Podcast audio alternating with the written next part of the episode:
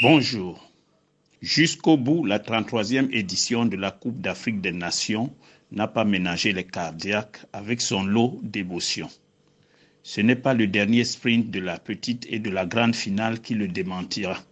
Déjà samedi, le match de classement entre le Cameroun et le Burkina Faso a fait passer les supporters par toutes les couleurs de l'arc-en-ciel avec sa pléthore de buts et la remontada exceptionnelle d'un Cameroun mené 3 buts à 0, mais qui a réussi à chipper la médaille de bronze aux étalons au tir au but.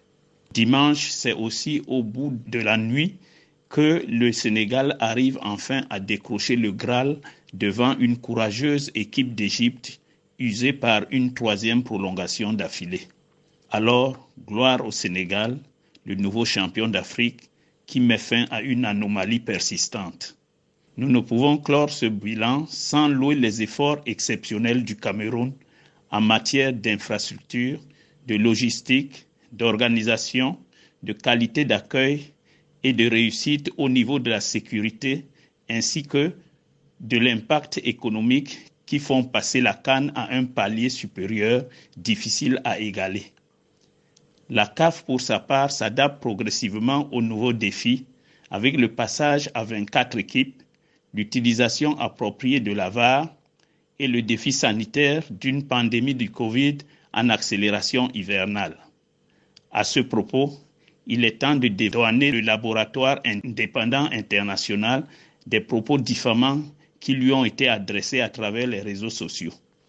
Aucune équipe n'a été favorisée par les dépistages et de nombreux pays, entre autres les grands prétendants au titre que sont l'Algérie, le Cameroun, la Côte d'Ivoire, l'Égypte, le Maroc et le Nigeria n'ont eu aucun cas positif et même le Sénégal a pu récupérer son gardien de but et son capitaine dès le huitième de finale. Sur le plan strictement sportif, les petits ont sonné la révolte, les gros sont montés en puissance, le finish a été éblouissant et le buteur Vincent Aboubakar a fait trembler le vieux record de Ndaï Moulamba la fête a été belle. Alors, merci pour tout, merci à tous et à la prochaine envolée. Merci.